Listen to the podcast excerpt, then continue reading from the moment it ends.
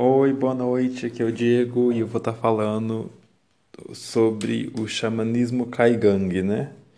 E aí, enfim, para abrir o texto, uma das coisas que me chamou muita atenção foi é, logo no início do texto, quando o texto fala que os, o, a população Kaigang é uma das maiores populações indígenas do Brasil, né? E aí os números me chamam a atenção porque a gente o, o artigo apresenta uma quantidade de 40 mil pessoas, né? E isso me parece muito pouco em, com relação à quantidade de pessoas que existiam antes né, do processo colonizatório e de como esse número é reduzido, né?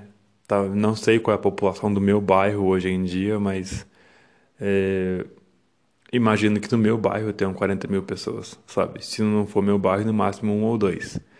E como isso é um processo de genocídio, né? Dessa, dessa população. Então, isso foi um dado que, que me chamou alguma atenção, né? Depois disso, outra coisa que eu encontrei bem pertinente foi o uso da palavra xamanismo, né? E sua conceitualização, sabe? Como sendo uma, uma palavra, um, um, um termo que não necessariamente se adequa a esses povos, né? Muitas vezes servindo como um, um, um termo que explica tudo ao mesmo tempo, como melhor dizendo, né? Coloca tudo na mesma peneira, né? Então, achei interessante essa compreensão é, de xamanismo, porque era algo que eu não tinha conhecimento.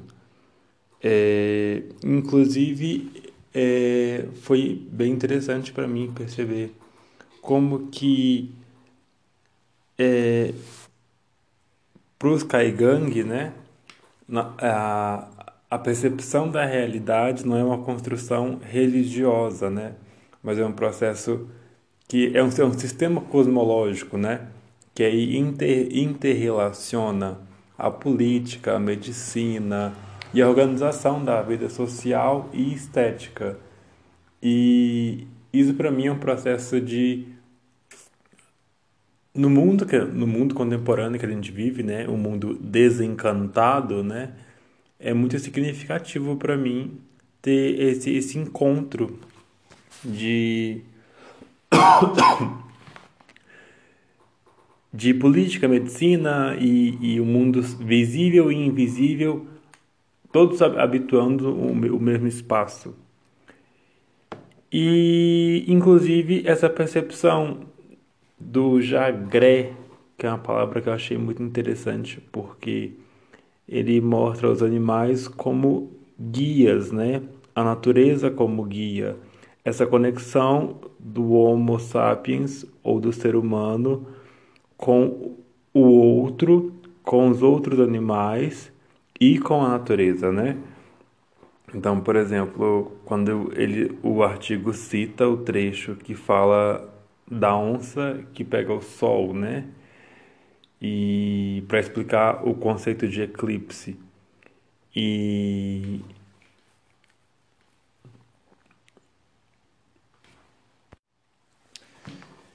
isso é de uma força é, muito grande, porque traz o, o, os povos originários como aqueles que vão reencantar a realidade, né?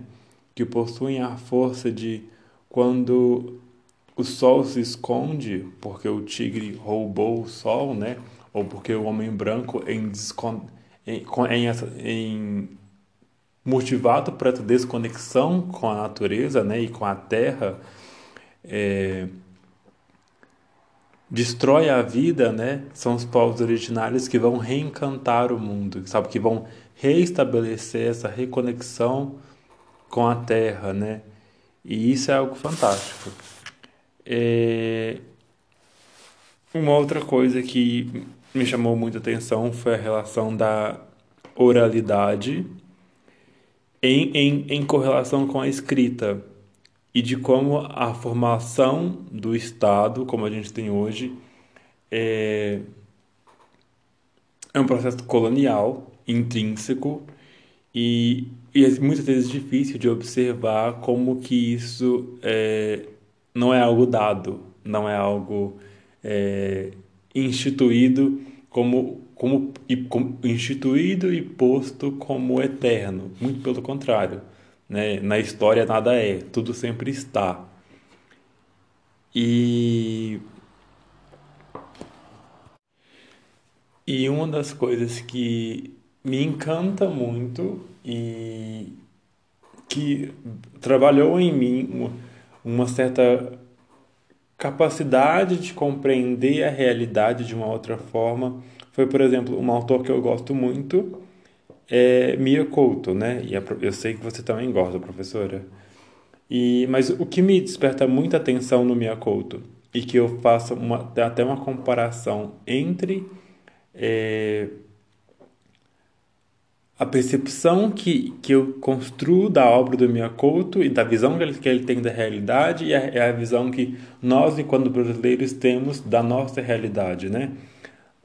É, de uma forma geral, o que amarra as obras do Miyakoto é compreender que o processo colonial ele aconteceu e ele é um, um, um boi na linha, ele é algo que fica no meio é, da história daquele povo. Mas o processo colonial não dita quem é aquele povo. A gente sabe quem a gente é, sabe? E isso é algo que eu não vejo muito presente aqui no Brasil, sabe? A gente olha para a cidade histórica e ela é uma cidade histórica, ela não é uma cidade colonial. Acho que se Miyakoto estivesse descrevendo nas obras dele Ouro Preto, ele não chamaria Ouro Preto de cidade histórica, chamaria de cidade colonial. Chamaria aquele espaço como, como resquício de um processo de colonização e de destruição, sabe? E que se o valor histórico dessa cidade é dado, ele é se dado para lembrar da opressão que a gente sofreu e do apagamento que a gente passou, é, e não pelo seu valor histórico de constituir quem eu sou, ou de apontar ou olhar para dizer é, quem eu serei no futuro, né? Então, é, eu achei fantástico essa relação que os povos Kai, Kaigang têm é, uns com os outros, com o sonho, sabe? Essa percepção é, completamente decolonial de entender que não existe o líder do povo, alguém que tem a voz e que fala por todo mundo. Não, o conhecimento ele é construído em conjunto. É... E então eu acho que é isso, sabe? É... Achei o, o, o, artigo muito rico, sabe? E, com, e de uma potência muito grande para de fato descolonizar o olhar e perceber que, assim como é muito fácil olhar para a palavra xamanismo, né, ou para a palavra sonho, ou para a palavra misticismo e entender isso como